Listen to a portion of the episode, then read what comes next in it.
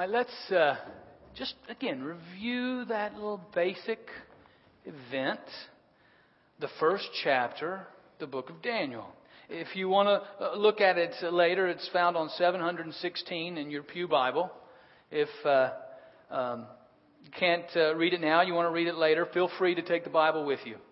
We're uh, glad to have anyone uh, possess the written Word of God to, to read it at any time that they, uh, they want to. You might uh, go ahead and just read it now, and I'll just be sort of muzak in your background.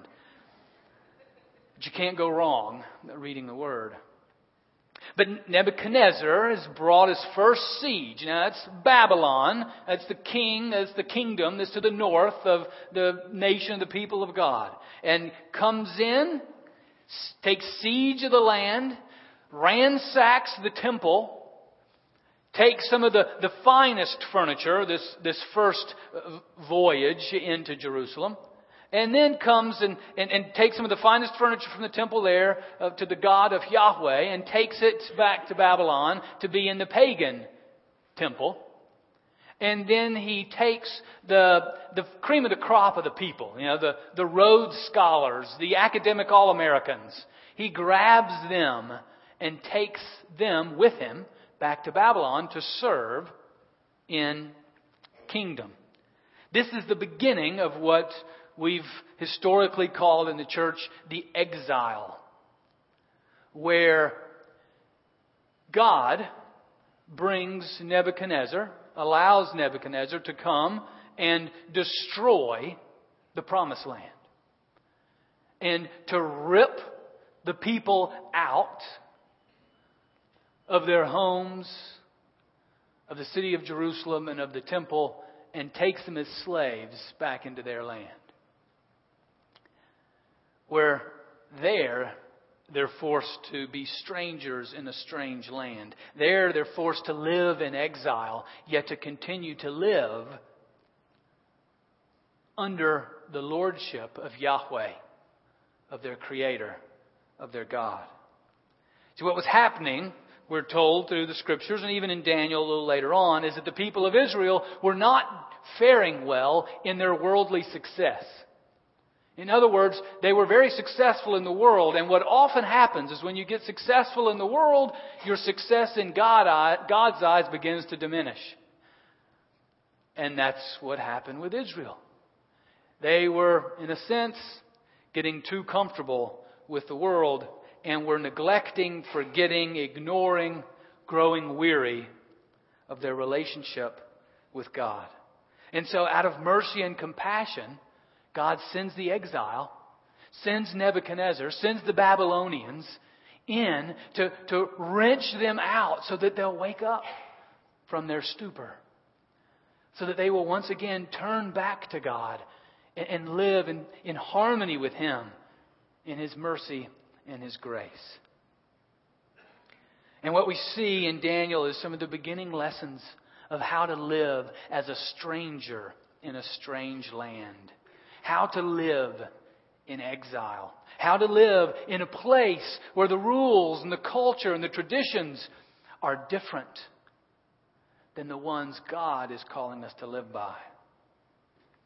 I hope you see the parallels.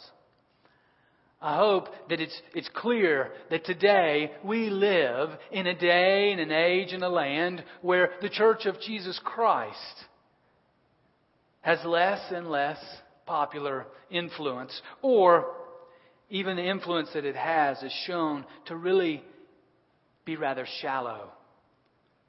I mean, every year, whoever takes different uh, census comes back with greater report of how people are less and less interested in religion. The fastest growing religious group is unaffiliated.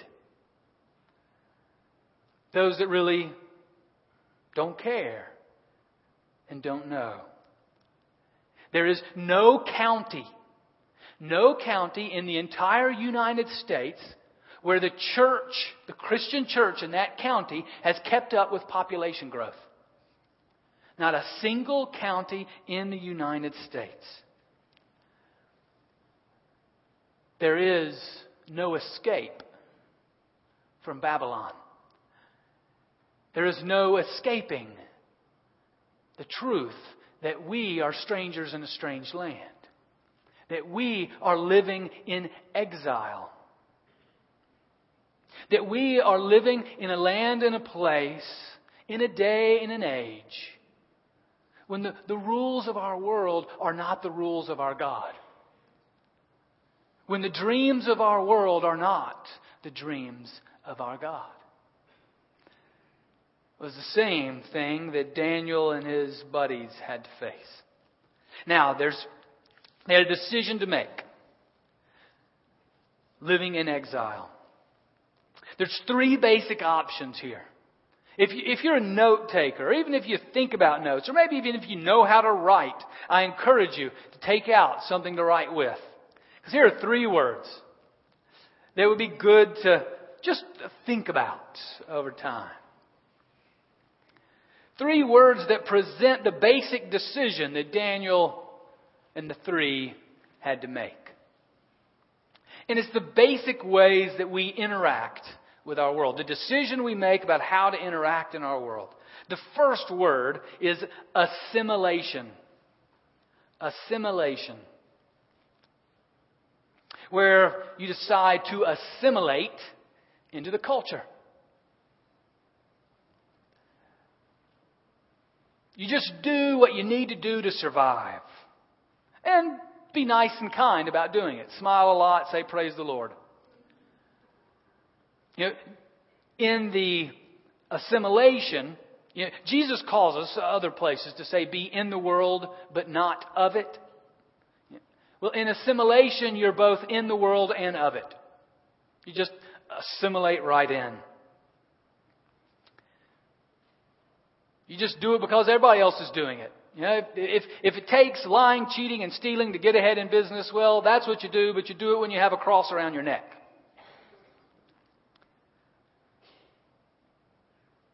In assimilation, you just forget the rules. I mean, the rules don't apply anymore. We just live by the world's rules. And, and, but we are loving and kind while we live by the world's rules. We simply decide to conform to the ways of the world. That's assimilation. The other option is separation. You can assimilate into the world or you can separate from the world.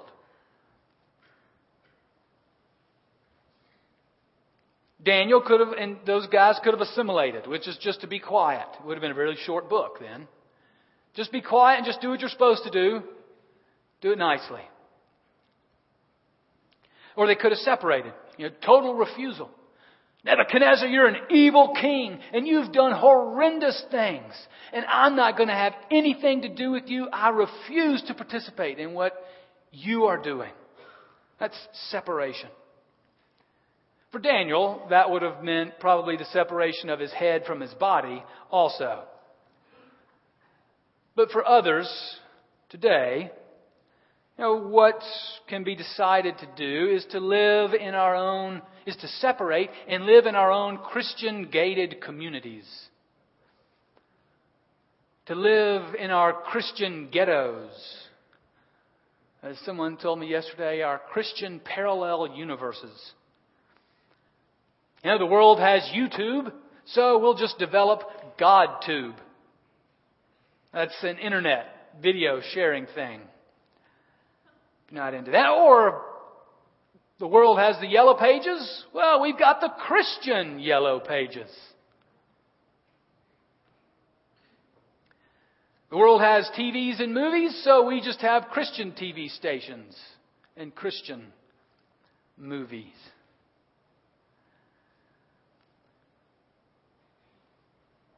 The separation might not be of the world, but you're not in it either. The, the, the separatist says we're going to keep the rules no matter what. If Jesus said we're supposed to walk around in sandals, let's wear sandals.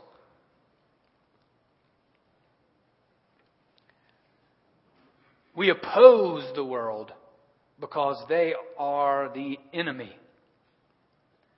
So those are the two extreme options assimilation, separation, and, and the one that's in the middle is what uh, missionaries call contextualization. How to live out the gospel, how to follow God in our own context. That's where the word comes from contextualization. How do we live it out in our own context, our own situation, in our own particular lives? Our own schools, our own places of work, our own neighborhood, our own communities, in our own day and age. How do we live it out? How do we live with Jesus today? And of course, Jesus is the greatest example of contextualization. Right? He became human he put the gospel directly in the context of the world. He was the greatest example of one who lived in the world, but not of it. I mean, he spoke the language, he wore the clothes, he ate the food, he even turned water into wine. He went to the parties. He faithfully did the re- religious meetings. He obeyed the law, but perfectly lived according to the way of the Father the way of love, the way of service, of giving, of honesty. He taught God's ways and he lived them. He healed people, he helped people. He worked against evil and worked for good. He was in the world, but not of it. He participated in the structures of the world, in their imperfections, but without compromising or defiling himself. The rules may not help all the time. Matter of fact, he broke a few because they no longer worked in his particular context. But he was obedient perfectly to his relationship with his Father. He was not conformed.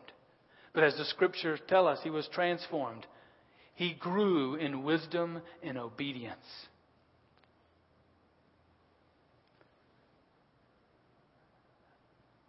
assimilation, be in the world and of it. Separation, don't be in the world, really don't be of it either. Or contextualization, be in the world but not of it. Let's look at Daniel and these guys. How exactly did they decide? What was before them as they had this basic decision before him? If you look at the, the passage, you recall what was presented to Daniel. They were asked really four things. They were to serve in the king's court. They were for three years to go through a college, in a sense, of the literature and the language, the poetry and the stories of Babylon. They were to eat the food off and the wine off the king's table. And they were to receive new names. What's fascinating to me, and one day I can't wait to see Daniel and say, Daniel, really, why'd you choose the one you chose? And why did you say the others were okay? You know, what really was there? We're not really told why, but what we're told is that Daniel felt that if he were to partake of the food and wine off the king's table, he would defile himself before God, and he couldn't participate in that. He was fine with serving in the king's court. This is Nebuchadnezzar. You know, this is the guy that just ransacked him, that grabbed him and brought him into slavery. And he's like, okay, I'll serve on the king's court. And we're told he did faithfully for many years. He was fine with learning the, the literature and the language, the poetry and the stories and the history of Babylon. He went with that. He was even fine with having his name changed. And all of their names had some reference to Elohim or Yahweh, to, to God, and then they took names that didn't. He was fine with that. I, I can only guess that he, he served in the king's court because he saw the way that God had even ordained Nebuchadnezzar as king to care for the people of Babylon. And, and that was a way that he could serve the people. I can only guess that as uh, Arthur Holmes taught at Wheaton College for many years all truth is God's truth. So he was willing to, to hear the stories and to, to look for how God was showing his truth, even in the literature of pagan Babylon. And I guess he was familiar with Shakespeare. A rose by any other name is still a rose. So it didn't matter what the names were. But somehow, food, which certainly has a strong biblical component to it, was what would align him with Nebuchadnezzar. Would somehow he would be saying, Nebuchadnezzar is my highest authority, my greatest allegiance. And I, we refuse to say that. It was some distinguishing mark or behavior that he had caught from his upbringing and his training to know that that's where he needed to draw the line. It probably wasn't that the food was dedicated to idols or that it wasn't properly prepared because that would have been the same with the vegetables as well. But somehow it was something deeper than that. The, the key point, though, the key point is verse 8 that he chooses to do something. That he doesn't just assimilate. He doesn't just say, whatever you say, king. He is critical of everything he's told to do and filters it through so that then he's able to stand up and say, That I cannot do. He resolved in his heart to not defile himself. That's, to me, that's the key passage of the script of the whole book when it comes to Daniel, Meshach, Shadrach, and Abednego that they resolved in their heart not to defile themselves as they lived in exile. So I think that's the key point for us. As you consider, reflect, think about your own lives, and our lives, in this day and age, in this time and space what are the ways that we're tempted to defile ourselves as we live in exile? What are the ways that we're tempted to eat the fine, rich food and wine off the king's table?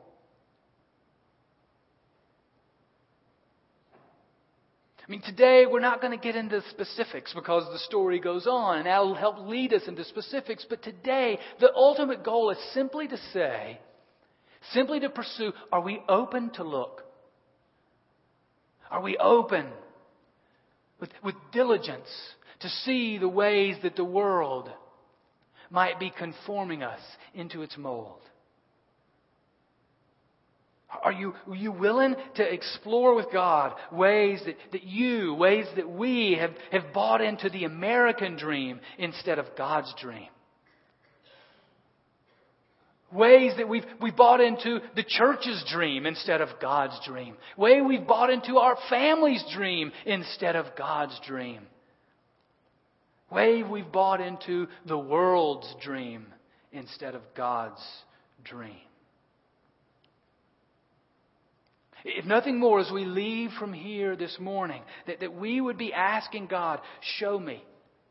Show me this week how I've been defiled by the world instead of pure for you. Whether it's at work or school, in our relationships, in our home, in the church, in our neighborhood, our community. See, the assumption of Daniel's day was that you had to eat rich food from the king's table, otherwise, you won't thrive.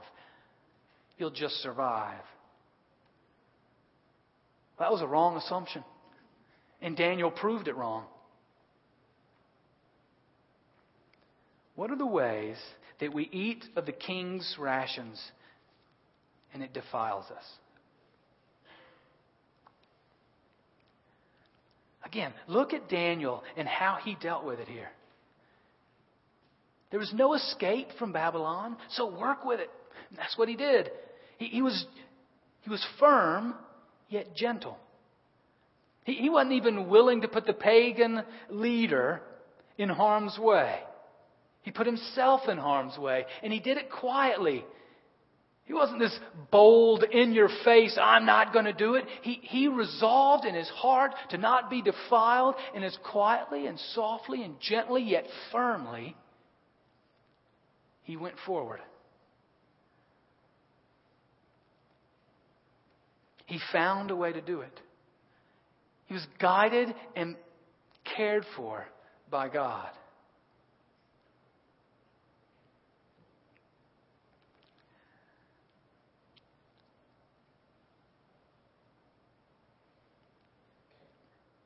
And God was faithful.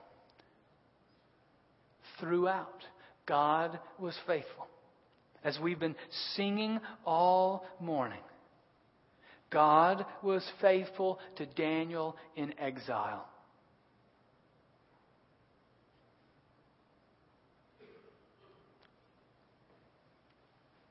We can't, the reason the bars are up there as a fence, as some separating, is that we can't escape being in exile. It's the reality of our world. But you know, fences not only keep us in, but fences also protect us. We can't escape being in exile, and we can't escape God's presence with us while we are in it. You would think that in Babylon, God would be absent the point of this whole book is to say no. God is present no matter what Babylon you might be living in. No matter what exile you're in, no matter how strange the world in which you live, God is present there and able to strengthen you, to strengthen us, to face the temptations we have of eating and drinking off the king's table when that is what will defile us.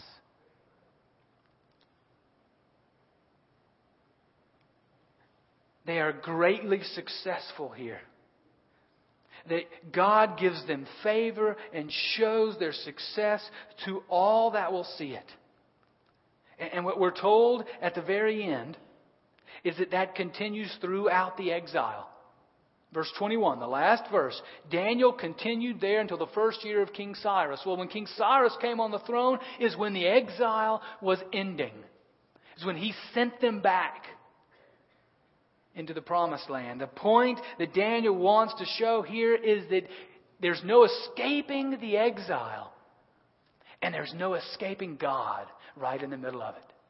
So don't just give up and assimilate. Don't give up and separate, but be right in the middle of it because that's exactly where God is. In the world in which you live, the exile in which you are, being strangers in your strange land, you may think you have no connection to God. You're wrong. God's there and you're there. God's there and we're there. There's no escape from our world and there's no escape from God. May we, like Daniel, resolve to be in it, but not of it. May we, like Daniel, resolve in our hearts to not be defiled or compromised as the uh, musicians get ready and the deacons prepare to take our offering, I invite you during this time to, to offer not only the resources that fit in the plate, but to offer up your own lives as a, as a question. Remember, this first week, it's really a question God, show me, show me the places in my world where I'm tempted to be defiled by the king's rations. Show me the place where I'm tempted, maybe I've even succumbed, where I'm blind to the places that I've bought in to the world's dream instead of your dream. Show me the places where I've conformed instead of been transformed. And free me to be like Daniel. Amen.